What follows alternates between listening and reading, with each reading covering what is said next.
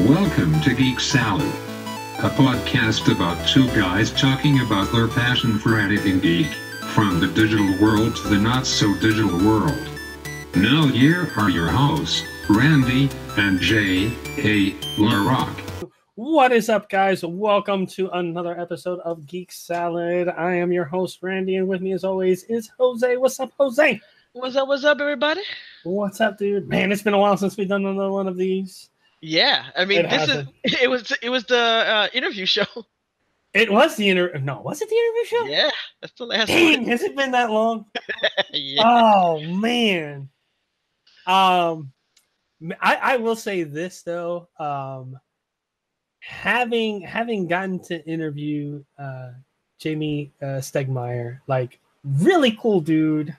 Um, like it was amazing, just like getting to sit down with him and like getting to pick his brain as somebody that like designs games and stuff like that.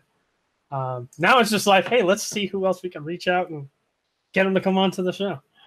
Uh, Well, one of the exciting things uh, that you guys uh, who are watching or listening to this don't know is that the Obsolete Gamer Show, which is our like pure interview show, was accepted as a television show for IMDb.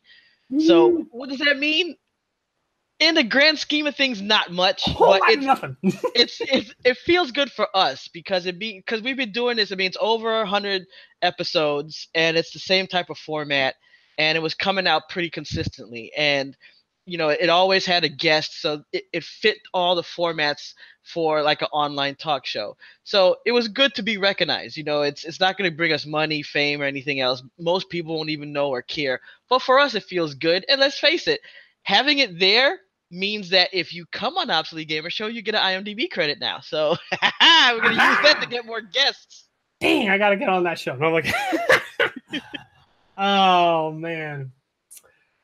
So yeah, so um, after let's see. So what I gotta look around here because I got my little props here for what we uh, do. Randy's workshop. Man, at, at my workshop, what am I to pull? So, anyway, um, so my kind of like first thing that I want to go into and kind of show off and talk about. Um, when I did go to PAX East, which uh, was funny, um, one of the big kind of like huge games that came out the year before was Gloomhaven. So, ran a huge successful uh, Kickstarter, and then came out and then like a fart in the wind disappeared from stores because it was just so popular, so hyped. Like people that played it were like, "Man, you gotta, you gotta play this game." Da da da. If you like uh, dungeon crawls and all that. So at PAX East, what did I get my hands on? Ugh. It's like But Christmas. but the twenty-five pound monstrosity of a box that is Gloomhaven. Holy cow! Yes, I did say 25 pounds. And yes, when I left PAX East, it did weigh 25 pounds. By the time I got home, it felt like it weighed 50 pounds. Because when you're carrying around a 25 pound box, okay, like this is, I kid you not, this is the box. Um, if there's one thing that I laughed at going home on the train, I'm sitting there with with the box in its like shipping boxes. That's literally what they what these guys had is like it was a game store that I guess they ordered X amount and they had them there at the show. And they were like, "Yep, we have Gloomhaven. You can purchase it, and we'll hold it on. You know, hold it for you until the end of the day, so you can take it home. So you don't have to lug around a 25 pound box the whole time you're at PAX." So went in, paid it, put my name on it, went back at the end of the day, picked it up. As I'm traveling home, I'm sitting on the train with the box sitting in between my legs, and you can see on the side it says Gloomhaven Retail. And this guy on the train just like looks down and sees the box and reads it, and he's like, "Oh, you're gonna enjoy that game." And I'm like, "Huh?" And he's like, "Yeah, I have it." He's like, "But just so you know, now you're in it for like an extra eighty bucks for the organizer for it because you're gonna have to. You're gonna see." So you need an organizer for this thing. And let me tell you, the dude wasn't kidding. There is so one of the neat things, like very, very cool dungeon crawling board game. One of the things that's really neat, and I can understand why people really enjoyed this game, is when you open up the, the box, you pull out just a thing this thick of just slab, you know, slabs of cardboard that you have to punch out. So like all the different traps, the doors, the things, like the rooms, the whole nine yards. And then you get to the bottom of the game, and there's about 20 boxes, thin boxes, and then little square boxes that don't have a name on them. They just have a symbol. And as you go through the rule book, and, the, and you know, it sits there and tells you, okay, when you're setting up for the first time, you're going to do campaign number one and the way that you set this up is you're going to choose from a character from the, these six symbols. And they give you the names of the classes. That's all you know. So they tell you you have the Tinker, the the Cragheart, the Brute, the uh, Scoundrel, um, the uh, the Spellweaver, and I forgot the name of the last one. But that's all you know. So you say like, cool, I want to be the Spellweaver. That's who I chose. Mage at heart, you know. That's what I like playing in World of Warcraft. So it tells you, okay, pick this box and this little cube. You know, this little small square box. All right, cool. You pick it up when you open up the thin rectangular box. In it is your character card, the cards that you're going to use in your hand, and then like, you know, basically like counters for your your person and that and then the little small square box is literally a little plastic minifig of your character. And you can read like the back uh, of the player card. It has like the background story of your character and yada yada. So it's really cool. So the way that they basically make the game is the cards have two basic uh, top half and the bottom half which are actions each turn you're going to choose two of those cards and you're going to do the top action on one card, the bottom action of the other card. And each of the cards has a number, which is your initiative. And that's like whoever has the lowest initiative, they go first. And then basically, all the monsters you do with have a set initiative. Everybody has a set initiative. You figure out, okay, I'm going first, then the monsters, then you, then you. So, like, it's pretty cool. And then at the end of that turn, those cards go into like a discard pile after you play through kind of like your cards in your hand, you kind of have a phase where you say, okay, I'm going to rest. You take your discard pile, you shuffle it up, and you randomly choose one that permanently gets removed, and then the rest go into your hand. And then you keep doing that. Now, that's a quick rest. They have a long rest, which means you're out for a turn. But you, when you pick up those cards, you choose which card you discard out permanently. It's kind of neat. So eventually, you may get to a point where you don't have any cards to play and you're out of the round. You're basically your your person becomes exhausted and you're out. And that's kind of like the neat thing of the game is based on the class that you play and how many cards you have in your hand is how long you're pretty much going to be in that scenario for. It's like there's I've heard apparently there's characters that you don't have a ton of cards but you move a lot and your attacks you can attack multiple opponents and you can like poison people and do that. So like your job is go in hit as many people as you can run out and you know rinse and repeat until you're basically exhausted. And at that point you should have gotten far enough along that all right like we're done. You know like we've made it this far.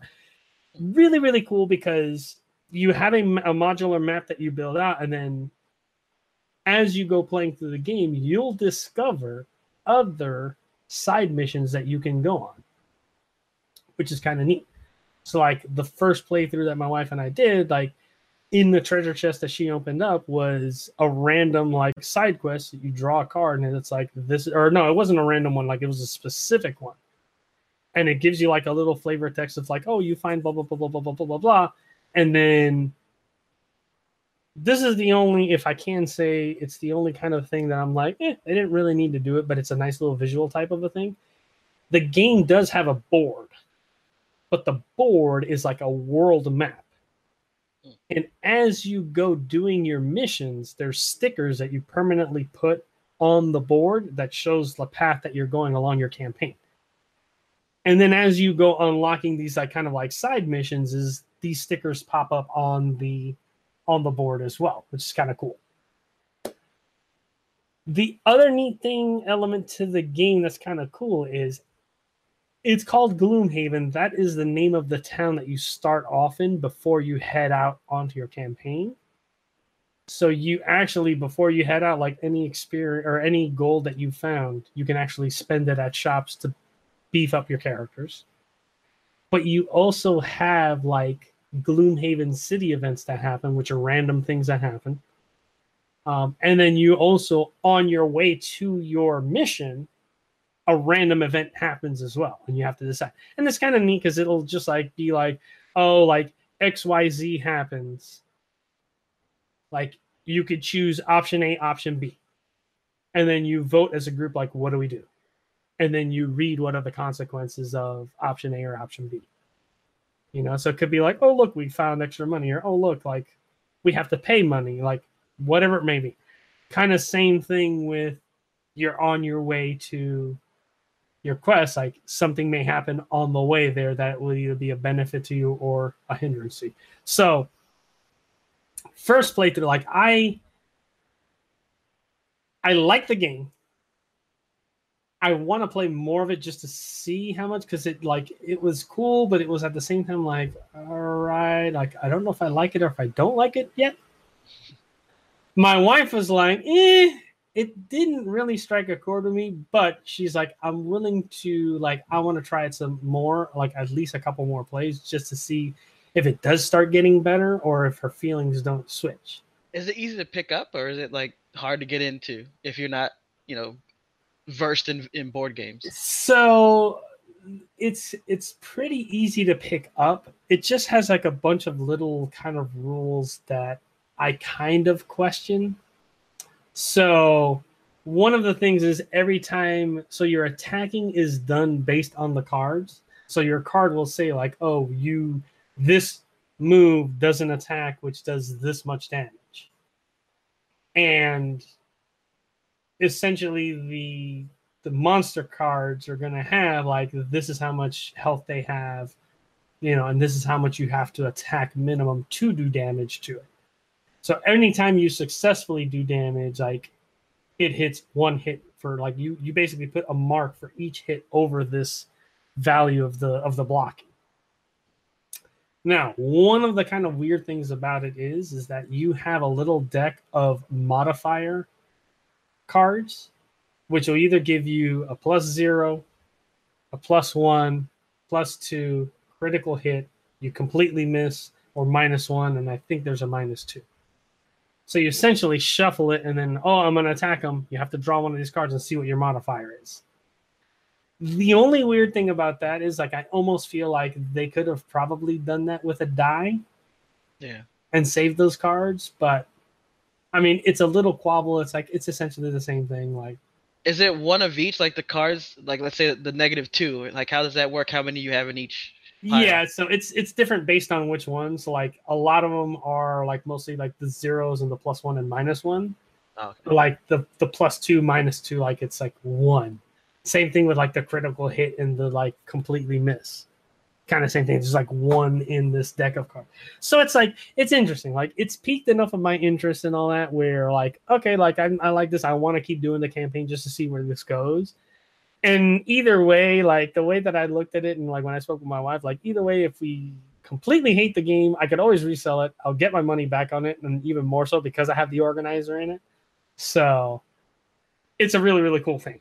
Um, it's one of the things like I've enjoyed. Now the other kind of like thing that I I had not planned on talking about this, and the fact that like hey, we spoke about the interview with Jamey Stegmaier is my pre-order oh. for the final expansion for Scythe came in. This literally came in yesterday. It's super cool. Um, what's really funny is like this. This goes to show you like how all in I'm in on this game. So, part of the problem with I was getting everything for Scythe is it's like cool. I had the original box, which you saw, and oh, which I have actually out in the living room and I was like, cool. If it's the original game, I started getting all these like the extra, like the cool looking resources and you know the little dial cards and all that. And I started to realize like, hey, as I'm putting this into this box, like this box is getting a bit full. And then of course, they came out with the first expansion in a little small box, and I'm like, all right, cool, whatever, this and that. I was kind of sort of able to fit it in the original box. Then, of course, they came out with the second expansion in another little like small box. This shit didn't go into the into the original box. that was like no. And then of course you had this guy that now had to fit into that box. What's really cool? What's really cool, and I have to give it to Jamey Stegmaier. He actually released. He actually released a Scythe legendary box. So if you look at this thing, it is a good like two, I want to say like twice the size of the original box. The beautiful thing is this right here. Now, granted, I do not have an organizer in this yet. That's like my last thing that I need to get. Because if you look real close, like you can see that little red gap there. This is with original game, both ex- or all three expansions in it. So it's all in this box, which is cool. Um, what's really neat about it is the way he made that box, which I liked, is it has a new, if you saw the new cover on it, it says Legendary Edition. That top cover is the same size as the original cover from the original Scythe. So if you want, you can actually remove that one and put the original cover with the original artwork on the top. So that's like that's really cool. But the only kind of like weird thing is if you do that, the side um artwork doesn't match up. That's right. the only like if if there was a oh well that, that kind of stinks. Is yeah, the side artwork doesn't. But it's really cool that you can like you have this like new box that fits everything into it. And like I said, that's everything that I have to the point where I may have to go in there because I do have the original components that came in plus the upgraded components in there. So like I could probably get a tiny little more space where it might actually close completely. Yeah, it, it's crazy because I, I was thinking when you were showing those boxes, I was like, man, uh, back in the day, people really liked having the boxes from their video games, whether it was console or for computers. And um, you know, they'd stack it up almost like you would do books. Mm-hmm. And now everything's digital, so you don't have that anymore. But then it's like I'm looking at that, I'm just thinking, not even the smaller expansions you've shown, just between Gloom and Scythe, I'm like, th- those two are huge. Yeah. I mean, you start collecting a couple of games, you need a wing, not a room. You oh, need yeah. a wing of your house for your board games. Well, and this is the thing that gets me is like at first I was like, you know, oh, I'll I'll get rid of them because like there's nothing in here. But like the thing about it is the artwork on the boxes. Like I said there and I told my wife, I'm like, when we get our own house, like in my game room, like I'm gonna put this up on a shelf as like a piece of artwork because it's like it's amazing just the artwork that they have in these things. Like you could put this on the front, like you could put the side, like any of the any of the the actual like artwork that's on the boxes is amazing. Like I mean, even this one, the invaders from afar, like it's got a really cool like picture of like one of the max things. Like even this this Scythe ones, um, and even this one, like the the rise of Fenris has like a cool kind of like picture with like a soldier in the front and all that. You know, it has like some of the the commanders on the side there. Um, it's it's so neat how some of these games just like the old video games, like had some amazing like you had some, you had some really bad artwork back in those days, but you also had some like really amazing artwork in some oh, of yeah. the games. Even back on the 2600, I remember remember Yar's Revenge. That artwork oh, was yeah, great. Dude. Yeah. Like that's that's one of the things like I the last time I spoke with my brother, he actually one of the Christmas gifts I got him 2 years ago, I want to say, was a book that was the artwork of a lot of these like game covers.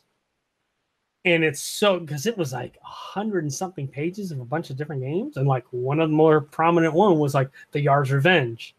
You know, it's just like you look at that and you're like, man, like that was so cool that they actually did that with some of those games.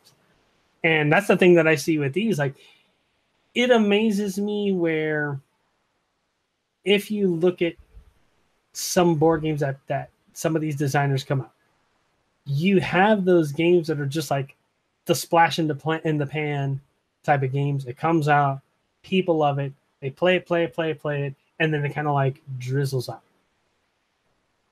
And you have designers that will do that and they'll do the they're known for their like they hit the splash in the plan with every game that they come out with. And they do it in such a way that they're like you have to give these guys like think this this stuff out.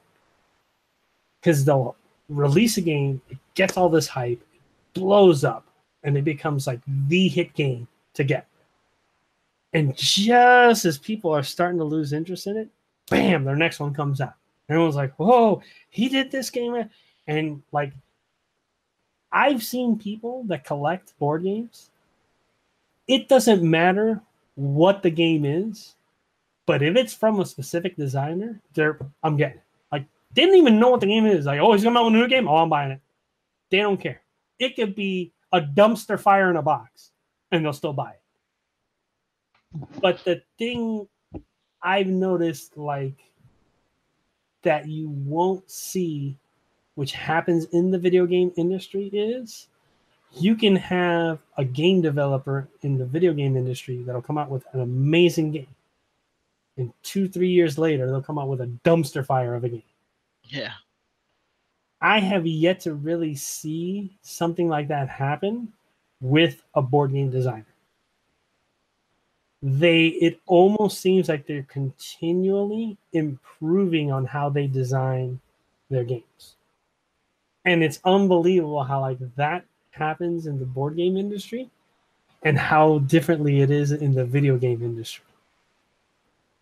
And I, I wonder if it has to do with maybe the company or publisher not putting as much pressure Maybe they still. I mean, obviously they have pressure, but maybe it's not the same as with a video game where it's like it's got to come out. Where's the DLC? Where's this? Where's that? Right, and that's why I think it it, it is like that. That's going to be a fun audio edit for you to like look through. When I smack the mic, you hear like boom, in the middle of your sentence.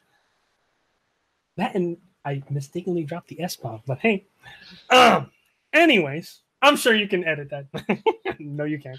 Um the the like the thing that's in I think part of it is like the whole like they'll have a we want to release it on time and all that, but I feel like like this is I've, always felt kind of like the video game industry has always been one of those like when you have a big publisher get behind a game and they tell them when is it going to be ready? Like we want to announce a release date and I mean, like knowing programmers, they're like, well, we can have a stable version running December this year.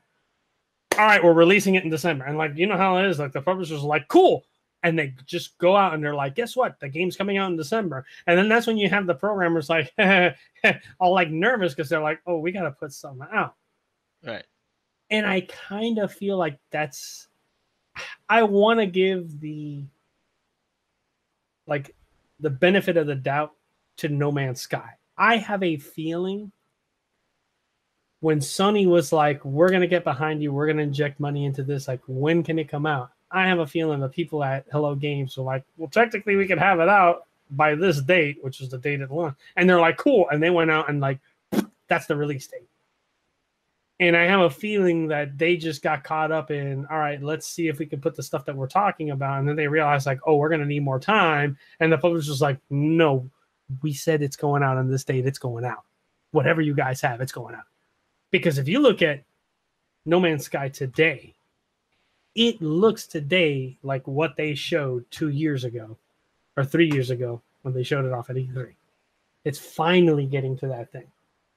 But, you know, this is what runs the world. And they were like no no no we're not gonna like just dump a bunch of money into you. And on the other hand you have star citizen which oh my god. it yeah. may not come out until i think our kids yeah i think our kids are the ones that are finally going to get to play star citizen. Like we're just going to be sitting there. I, I i could see you and i old and gray in a bed and they're like, you know, what did you think? He's like, man, we're gonna both be like, I remember when we that Star Citizen game that's about to come out. Man, I remember when I first kickstarted that thing 40 years ago. I just left college, and now I'm about to die. Found the most amazing thing, and I'm never gonna get to play it.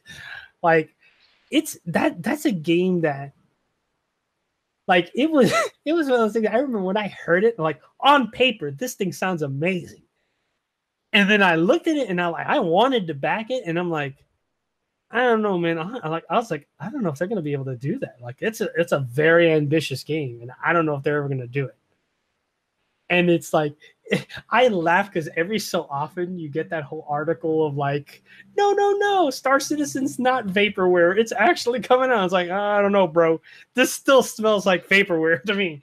yeah. I think the hardest part, and this kind of goes back to maybe why tabletop games. I think it's also the community. It's like the community yeah. can wait uh, you'll hear people saying in, in in tabletop games, "Oh yeah, it'll be out maybe a year, year and a half," and it's like that, not big of a deal. For gaming, it used to be like that. You know, yeah. back in the day when you got Mario Brothers, Super Mario Brothers, it's like, uh, okay, another one's not coming out for a couple of years. It's like, oh, okay, well, we'll have to play this one. And this was there was no DLC back then, by the way.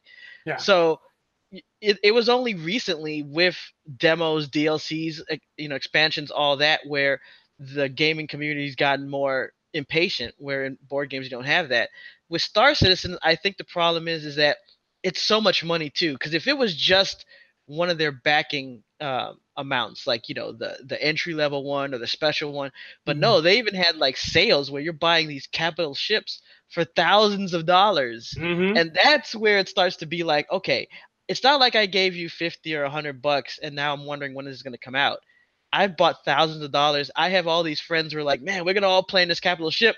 I don't even have those friends anymore. yeah.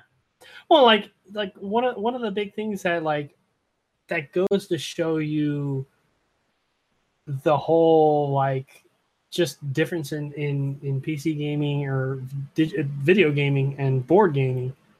Um, of course you'd have a motorcycle go I don't even know if the mic picked that up. I didn't like, hear it. Oh, okay. Um, but one of the kind of like big things that like I've noticed. So there, there is a bunch of like you'll see Kickstarter and and now Kickstarter even with the video games just the same as board games is like there's sometimes where you'll have those like stories of people invest money and then you never get nothing. One board game that came out, so it was a very very ambitious project called Kingdom Death Monster. And I only know about it because I heard about it on a podcast. Mind you, this was way after their they did the original Kickstarter. But essentially what Kingdom Death Monster is is it's a board game where you are creating a village. So you'll have your things that you'll build up to try and like you know you can have if you have certain people like you can breed them and then build up the population of your village and you can do upgrades to the village and technology for the village and things like that. The meat and potatoes of the game is at a certain point you and the other several villages because each person plays their own village go on on a monster hunt because supposedly in the war in this world of, of kingdom death monsters there's these monsters that you know patrol around and these villages like it's almost as if like mankind got kind of almost completely eradicated and now the villages are starting to come back because these monsters essentially killed off most of humanity. So then the whole thing is is it's supposed to have like a model a plastic model of the monster that you're fighting and then the game turns into okay we're to attack this monster and like based on how you attack it where you attack it from this and that you can do damage you don't do damage this and that so big bulk of the game then comes from you attacking it. It's kind of the best description I kind of heard of is it's like kind of like Monster Hunter, but in a board game format. So if you manage, because that's the other thing is you don't always kill the monster. You can kill off all the villages because you have to dedicate. Like we're gonna, I'm gonna send out three people to go fight the monster, and vice versa. Like everybody picks if you do kill the monster, then you get to basically like break it down and then you randomly draw loot. So like it was funny because like in the uh, podcast that I listened to, which is called The Secret Cabal, which is a phenomenal board gaming podcast. If you ever want to like get a good idea on some games and stuff, highly suggest you subscribe to them. Um, but he talks about how like it was so funny because like they sat there and they like started cutting up this monster and he's drawing from this thing. He's like, and I ended up getting the monster's intestines and his gonads. And he's just like pauses and everyone starts giggling. And he's like, Yes, I did say his gonads, which is funny because when I took it back to my village, it actually helped me that I could actually breed more people because of the whole like I was now more fertile because I had the monster gonads and I fed it to my people and all. And I'm Oh like, yeah, no, no, it's hilarious. But he goes into like further the story of the of the, like the Kickstarter of, of Kingdom Death Monster because he was like, I remember when I first kickstarted this four years ago. He's like, I went because he's like they had a kind of like entry level, hey, it's a hundred bucks to get the base game, or for four hundred bucks, you get the base game plus this like one or two expansions plus all the Kickstarter goals. He's like, so I basically went all in for 400 bucks. He's like, the thing about it is, is he's like, you know, this is the thing about Kickstarters. When you do Kickstarter, sometimes you basically have to put that money in as if like, I'm paying this money, I'm not expecting to get anything out of it. He's like, if you go that way into Kickstarter, you'll be fine. But if you think like, oh, I'm gonna give this 400 bucks, like they need to give me something, don't do it. He's like, dude, he's like, it got to a point where like right after the Kickstarter, they were getting like a bunch of updates from the the developer. He's like, and slowly but surely, they started slowing down and slowing down. And what went from an update every two weeks to an update of once a month to an update once every two months to an update once every four months. And then he's like literally went to radio silence for like a good eight months.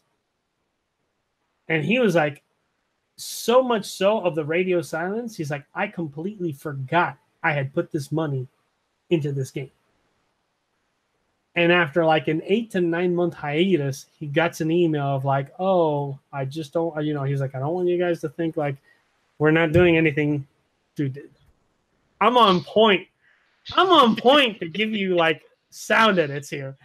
Um, he's like, not to make you guys think that we've completely forgotten about this game. Like we're still working on it. And like apparently what the the the whole thing was is he was working, I guess, with one miniatures uh company to like come out with the miniatures and then something fell through so then he had to go find a completely other miniatures company and part of the problem was is like he had already like, started investing this money in this first miniatures company. So now like he had to basically now switch gears. And this guy like apparently put of his own like kind of like money because he's like i don't want this to like just disappear and be a failure into this new company and worked it out. And this guy says lo and behold one day he's like he gets a package on his doorway.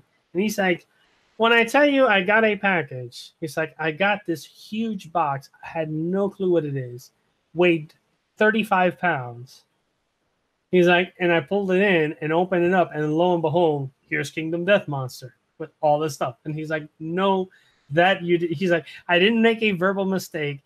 It was 35 pounds. And then the only other thing like I knew about it is like they were coming out with a second edition of Kingdom Death Monster. And yeah, if you wanted to go all in, it was like an insane like 470 or something like that. And I was just like, you'll never get me to pay that much for a game. But it's interesting because they don't sell this game in a local game store. Like you can only get it through through Kickstarter. Just like um, there is a game, a really good game called Seventh Continent, which I got lucky and they like reopened it for a small time the Kickstarter for it, so I was able to get it. Only Kickstarter only. Why?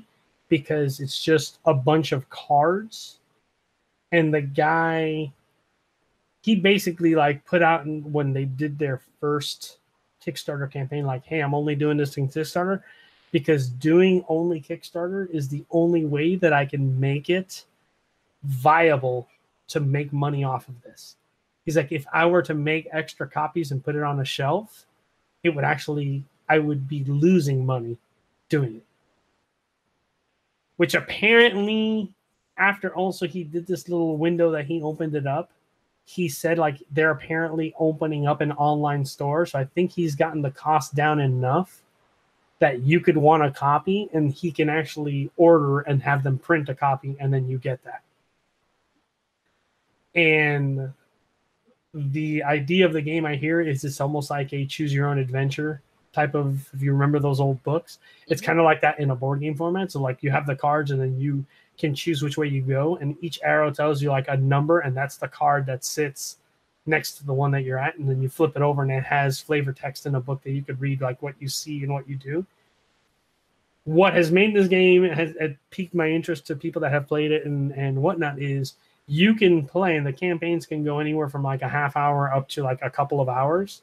But the way this guy designed the game is it comes with uh kind of pad and now with the the new version it actually has like a little leather fake leather journal that has spots for the cards you can actually say, okay, I want to like quit right here. You can basically capture where you are. You can take those cards and put them organized in a way that you can come back to it at another time, lay everything out, and go, okay, let's continue from where we were. So they actually have a save game feature, which is amazing.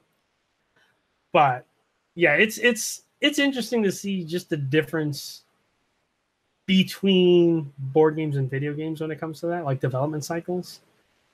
Which I know we just went on a huge rant with me uh, talking about Gloomhaven and Scythe, but it's it, it amazes me just like the the biggest draw for me to board games is the fact that in a video game like Monster Hunter World, I can pick it up and that's a game like it's a bad example of a game because you can technically play it for hundreds of hours if you really want to but you're eventually going to get to a point where you're going to hit like you've done everything that you can do in that one storyline before they have to keep drip feeding you DLC.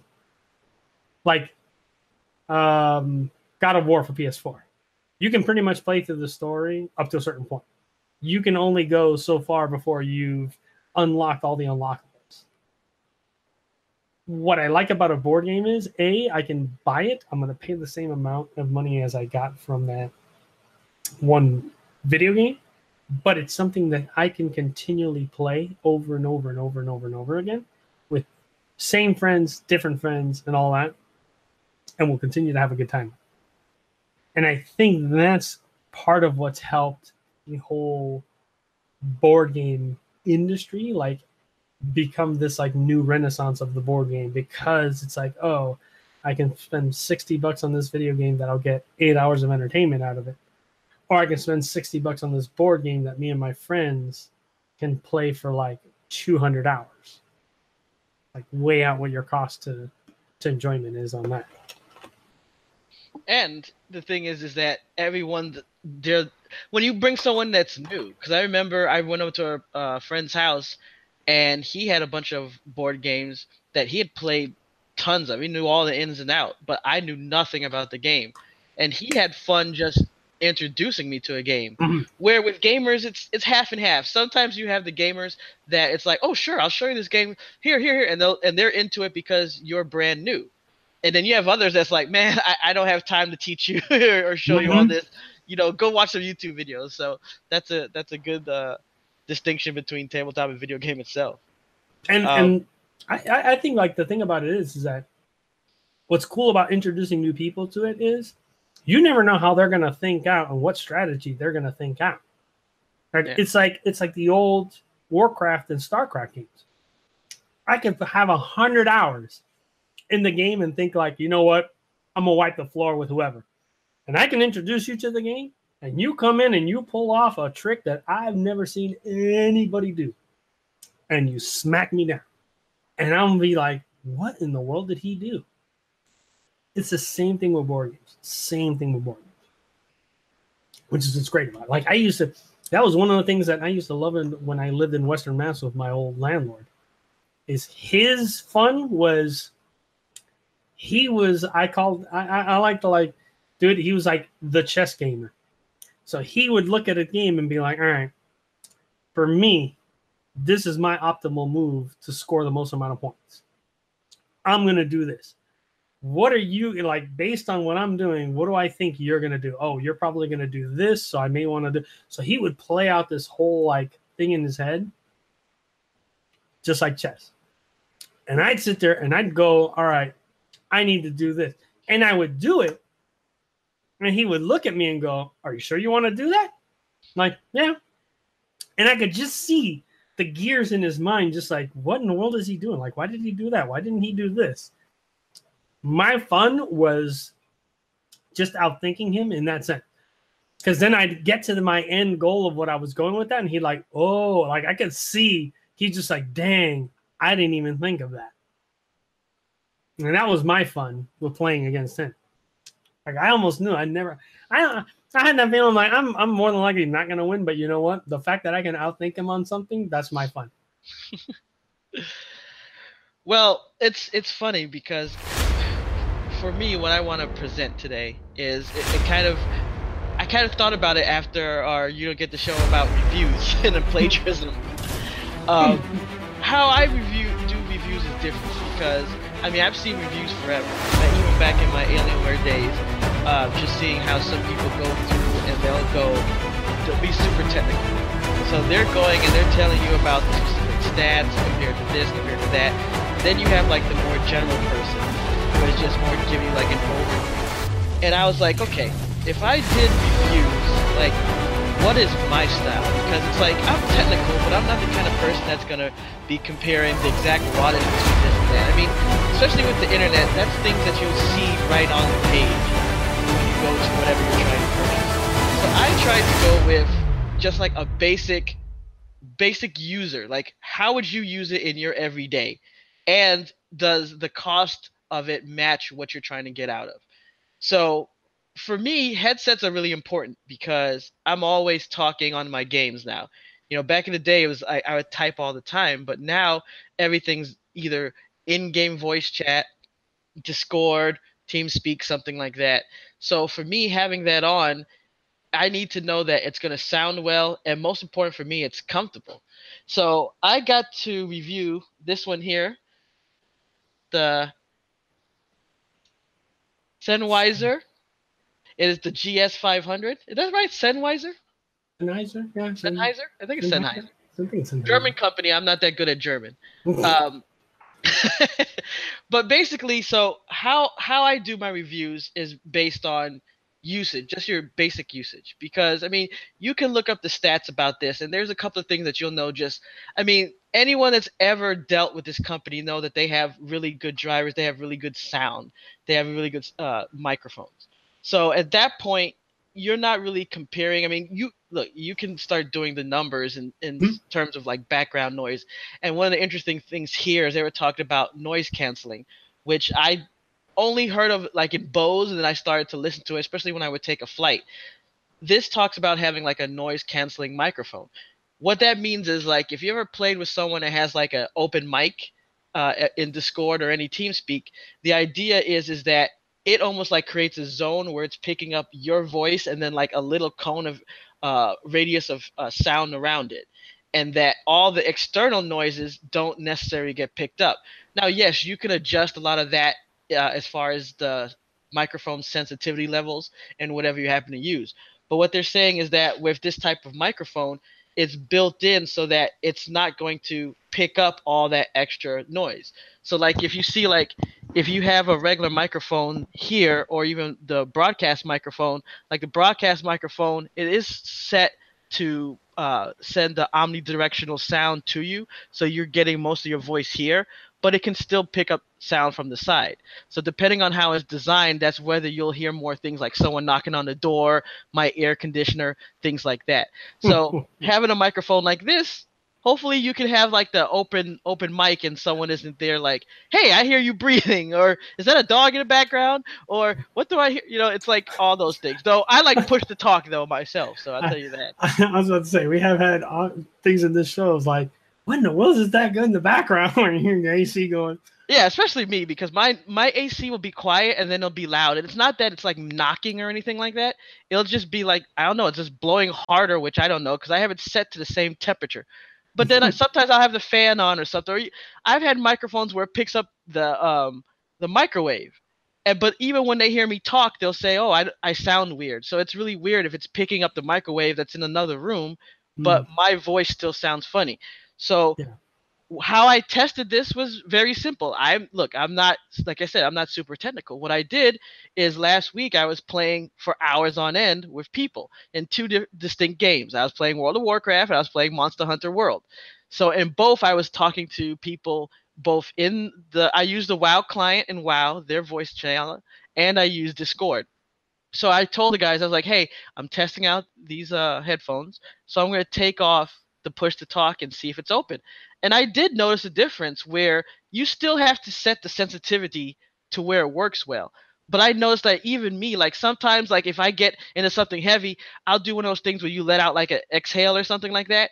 It didn't really pick up that as much as some of those other microphones. So look, I can't give you a drop down as far as if the noise canceling microphone is how good that is. I'll leave that to people much better than me. But I can tell you just in comparing it to some of my other mics, especially like the desk mics where you like lean over and talk into it, yeah, it works much better, especially if you have open mic. And if you're pushed to talk, it's golden. Everyone said I sounded crystal clear, sounded really well. Um, and what's really cool about this is so if you notice, it doesn't have like the mic one that I'm using here, you can't focus it all over the place. But what's really cool is that if you turn this up, it mutes it for you. So hmm. that's pretty cool. Just that little feature because like if you're doing um, open mic and then you're you're talking and then let's say you know your mom, your girlfriend, someone comes in the room, you just flip this up and it mutes it. That's pretty sweet.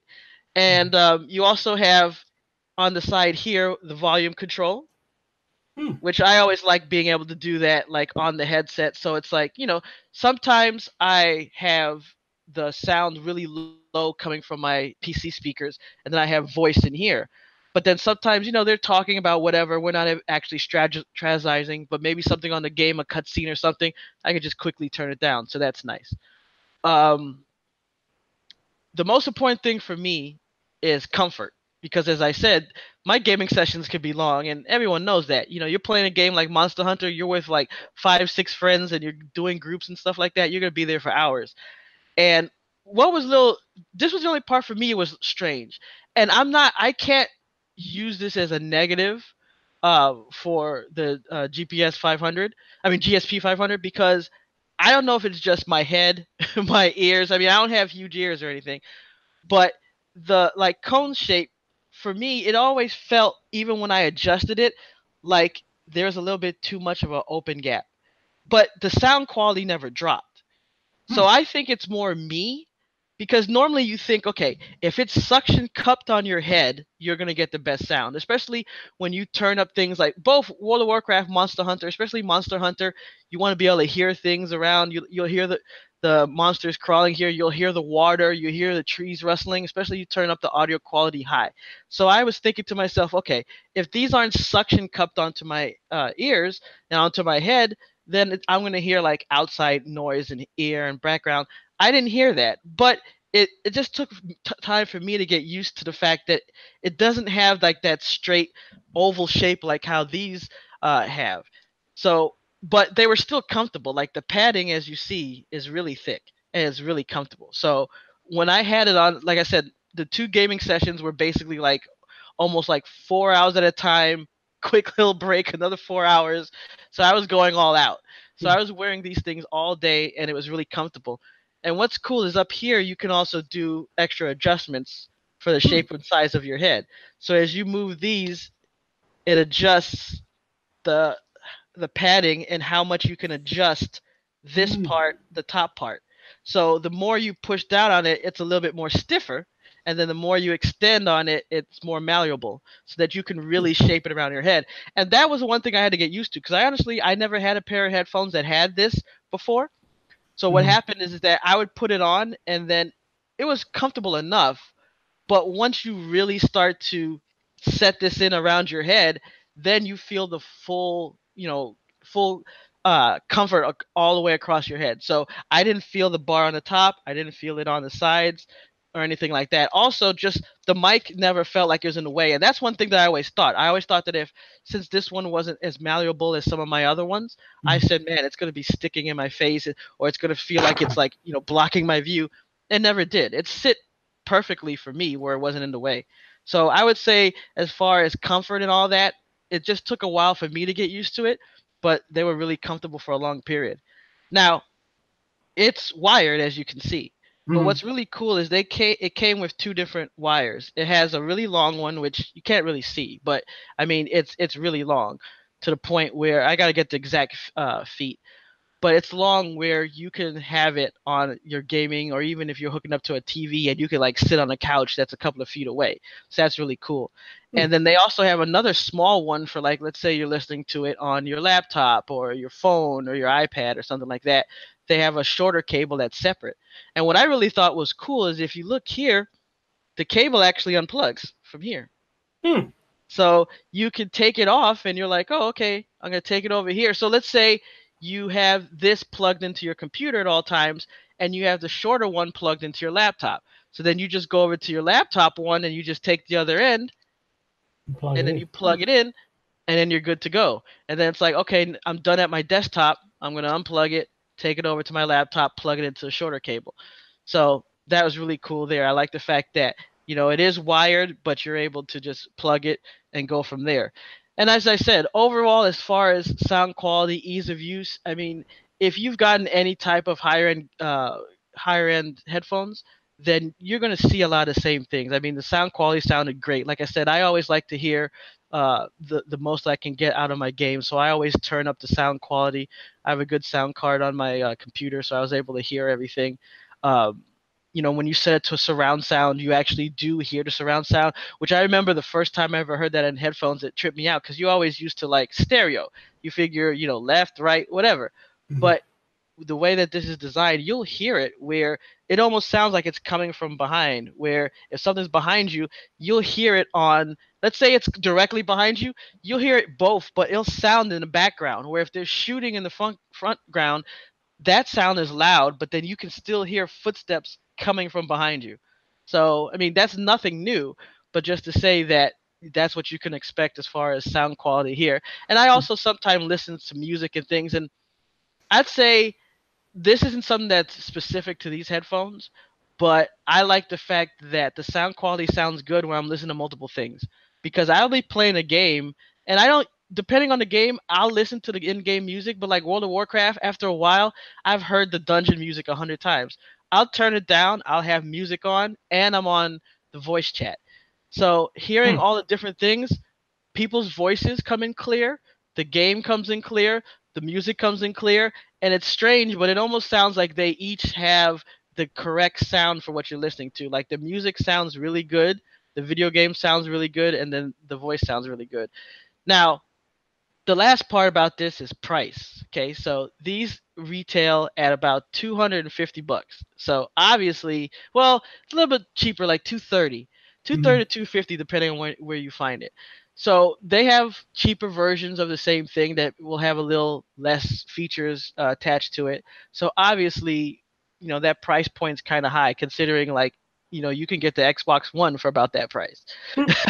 so definitely, it's one of those things that you know you want high end quality. But the thing is, is that when you buy it, they're going to be on for a long time. It's not something that you're switching out every couple of months. Um, I mean, when I've bought headphones, I've had it for years, and as new technology comes out or better things come out, they still work with you. You know, they have the updated drivers or whatever. So I think I've learned, especially getting older, it's better to spend the money than to go cheap. Because I used to look for like the fifty dollar headphones, but either they'll break or they hurt after they're on your ears for a while. Sometimes it's better just to put the money down. So definitely, I would say that if you're looking for a high end gaming headset, look at this compared to some of the other ones. You know, you'll never go wrong with these guys. They've always put together great stuff. I enjoyed it. So it's up to you to decide. I never tell you that you have to do something, but I Hmm. definitely would say put it on your list, do your own research, and see if it's something that you like. Yeah, like I've so like my thing is I've I've always looked at want to get a good um like a good set of headphones for surround sound. So like I like first person shooters and I've played ones where like sound makes a huge difference. Um and one of the things that I've noticed. So like I got uh sound like I used to do the onboard sound. Yeah. And this last computer that I built, I actually got a sound blaster again because I'm like, oh, you know, I haven't used one around. What's really cool is on the sound blasters, they have an option for the headphones called Scout Mode, which it almost like enhances the sound. So like, it's weird to describe it, but it's as if you can hear farther out the only kind of weird thing with the technology is, is if it's turned on and you're in a game and you're in something like Discord, the moment somebody in Discord talks, it lower like it brings back the the sound of the scout mode. Ah. But when I'm playing like a game like Rainbow Six Siege, where it's like all coming from the game, like I could hear people from farther away. So I could start hearing them. And I'm like, oh, I hear them. The only thing that's weird is it comes down to the game. So one of the things that's funny is like a game that I've been playing a lot, um, as we talked about in uh, the Obsolete Gamer Show, is I've been playing Rainbow Six Siege a whole bunch of games. The thing that's crazy, which is, it's been something that it's been happening since the release of the game, and everybody's like, you have to, uh, you know, you have to, uh, you know, address this. You have to address this. You have to address this and they've been saying like, yeah, we're gonna fix it, we're gonna fix it, and like haven't been fixed is the way that the sound works in that game. So the way that the sound works in Rainbow Six is if I'm standing with my back to a wall and there is a door close to me on the right hand side and I'm in uh, against the wall and there's a door twice as far away on the left hand side. The way that the game works is you hear the sound come to your ears, whichever side, whichever's path is shortest in game for the sound to get to. Which means I could be standing with my back to the wall. You could be on the opposite end of the wall to my left, and I will hear the sound come in on my right ear cup because the sound takes less time to travel around that open door on my right side than it does to my left. Hmm. And it has been something that they've been complaining, people have been complaining about for ages. Because of course, what's going to end up happening? I hear the sound coming from my right. I'm going to turn to Yeah. my right. Yeah. So what's going to end up happening? You're coming around that door on the left behind me. You're going to kill me from behind. And it's like, how in the world is he behind me if I heard him from the right hand side? You know. So it's been something. Supposedly they say like they fixed some of it, and it's I still don't know. But like one of the things that I've always like I've always wanted to do is I've wanted to get me a set of like true 7.1 surround, like hardware 7.1, not virtual. Because like you say, the virtual ones you can kind of hear like it sounds like it's behind, but like at times you're like, was that behind me or was that in front of me? Like I've had that hard Yeah. distinction of like it's hard to tell. Whereas when it's like a hardware surround, like I've I've listened to some, like you can tell the difference. Like, oh yeah, that's behind me. Oh wait, that's in front of me. You know? Well, what's interesting is one of the things is I did with these headphones after I was it was like later at night, friends were logging off. I said, "Okay, let me just watch something." And I was watching the Last of Us remastered uh, Mhm. playthroughs. And I was like, "You know what? Let me do it like old Doom 3 style cuz I remember back in the day with Doom 3, they're like, "All right, you really want to play this game, turn off all the lights, make it really dark, put on headphones and focus on the game." And I admit that made it scarier because you're like you're hearing noises, you're hearing things coming from behind, and I didn't even have fancy headphones back then, but still, like you would hear the sound, it got me scared. So that's what I did, and I would I was watching the game, I mean gameplay, and I was like, I really felt like it, I was in. I was hearing things in the background, you know, when they were exploring, looking for things on the on the area, and I was like, you know, this is a kind of immersion that you want to get because you kind of do get a disconnect when you're playing a video game, but your friends are talking to you because you're you're kind of in the game, but your friends are right there speaking in your ear, talking about all types of stuff. So it's kind of separate too. But Mhm. It's interesting that when you immerse yourself, I remember the first time I really felt that immersion in the game was uh, EverQuest when I was in Kelethin up in the uh, where the Wood Elves live, and it started raining. That was the first time I ever experienced Oh, yeah. raining in a game like that, you know. And it's a 3D game, and you're walking around. It's raining, and you hear the water hitting the ground, and it actually sounded different between if it hit the grass or it hit the wood, and then you hear the thunder in the, in the distance. And they'd even have different thunders. I mean, this is an old game now, really old, but they'd have like I think it was maybe three or four different thunder sounds. So Mhm. one one close, one medium, one far, like that, and that kind of immersion was just was great. Um, the, the other thing I just want to quickly review because I did a let's play on this, but I just want to talk to it was Dig or Die, and that game to me was a lot of fun because I love the games uh, like Terraria, and they even said th- the guy who created this from uh, Gaddy Games, they're based in France. They actually mentioned Terraria as you know one of their inspirations, and I Mhm. love Terraria and I love Starbound and this game follows in that where basically it's a, sta- a sandbox action strategy game. And if you've played any of these uh, games like terraria or starbound basically the idea is you're on a planet and then you do these adventures but your main thing is about building and crafting. And you can Hmm. do all this um, terraforming of the terrain.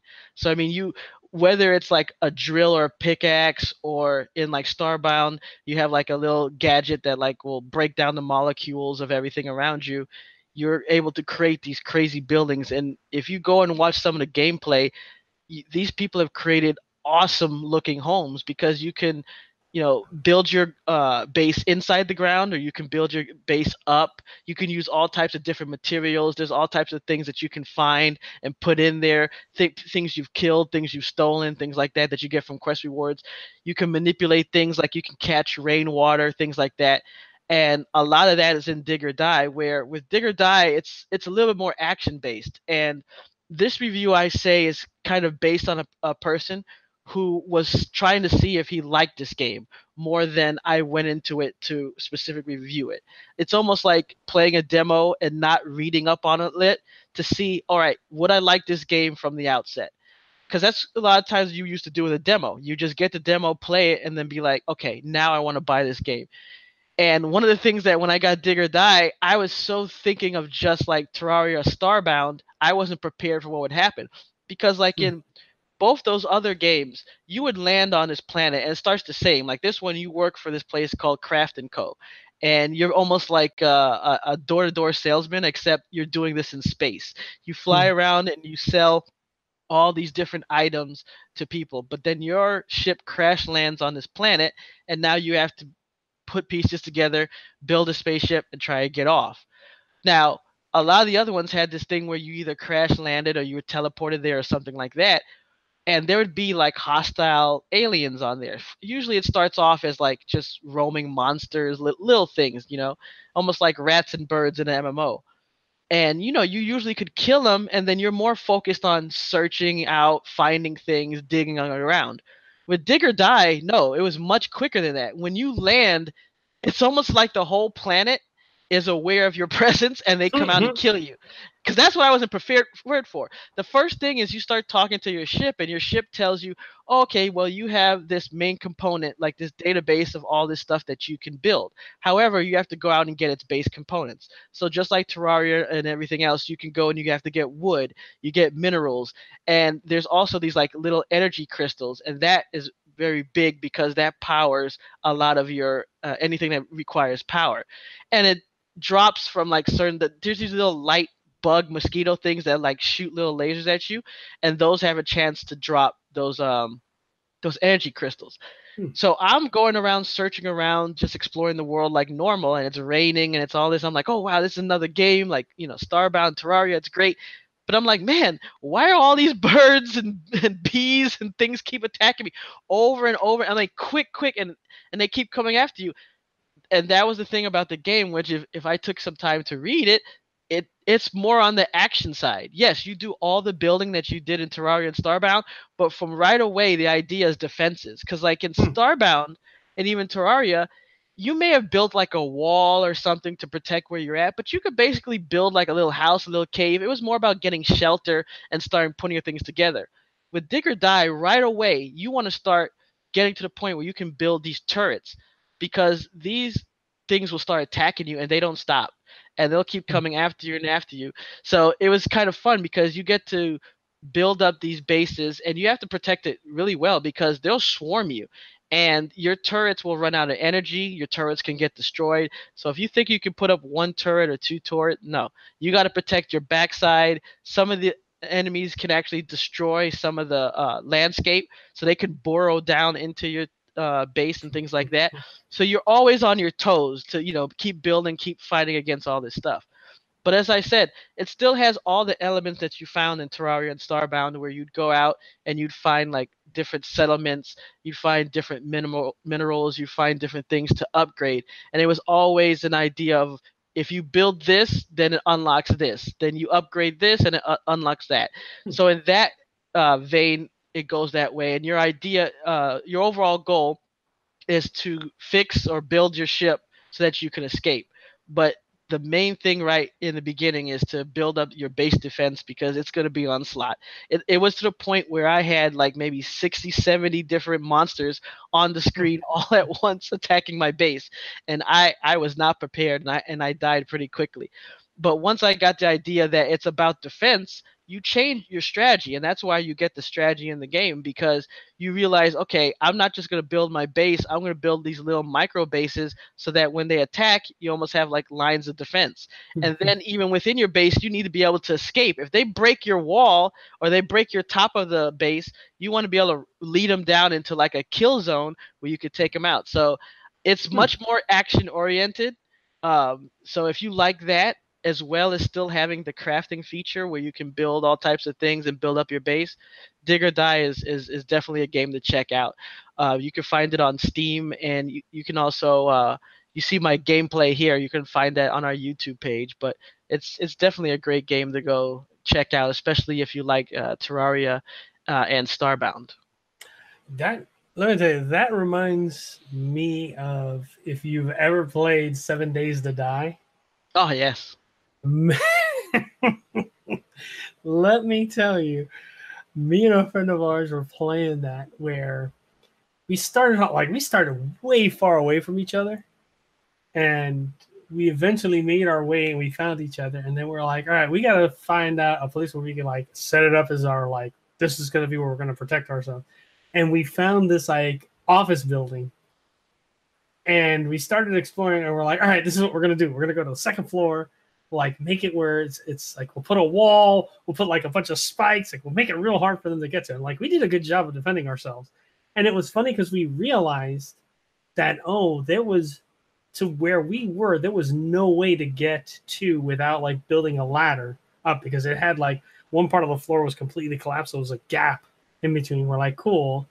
And the other side, it was like three different walls with metal gates, and we're like, all right, we'll just bust through, put a bunch of like wooden spikes and stuff so they come through, and then just rebuild doors and stuff.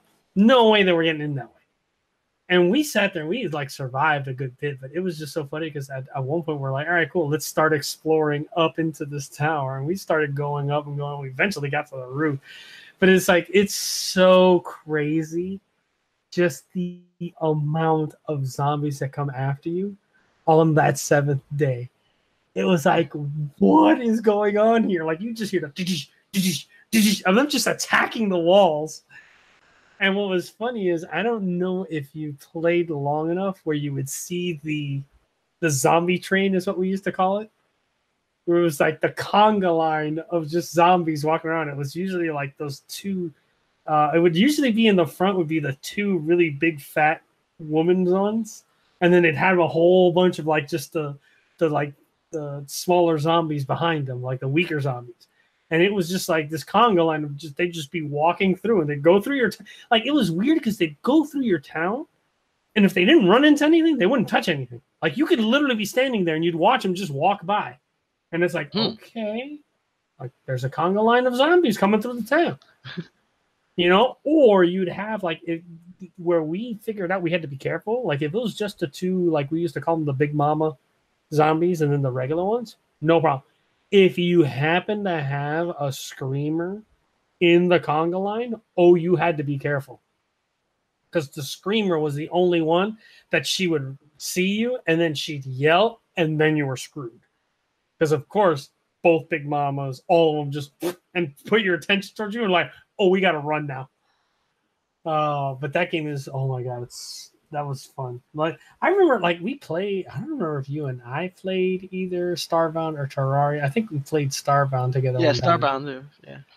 But yeah, that, that game was was fun. It got crazy quick. But that that looking at Dig or Die looks hilarious. That little Yeah, with Starbound, you literally can build your base and set things up to where you hardly get attacked. Um, and with Dig or Die, what happens is, is that at night, that's when it really gets bad. Like in the day, you'll still get attacked. Like it'll still be a swarm, but at night it gets worse, and then they get stronger and it, it's harder. So it's much more or, uh, action oriented. So you got to change your strategy because in Starbound, it get to the point where my home base was protected pretty decent, and I the only time I ran into problems when I went off to other planets or went somewhere else. But with Dig or Die, no, your base has to be on point or you're gonna die. oh man, good things, good things. Well, folks, that's wraps up another edition of Geek Salad. Um, feel free to like, subscribe, comment on the videos. We enjoy hearing from you guys, interacting with you guys. Um, as always, guys, continue to game, keep that passion going, and we'll see you on another Geek Salad. Peace. Peace.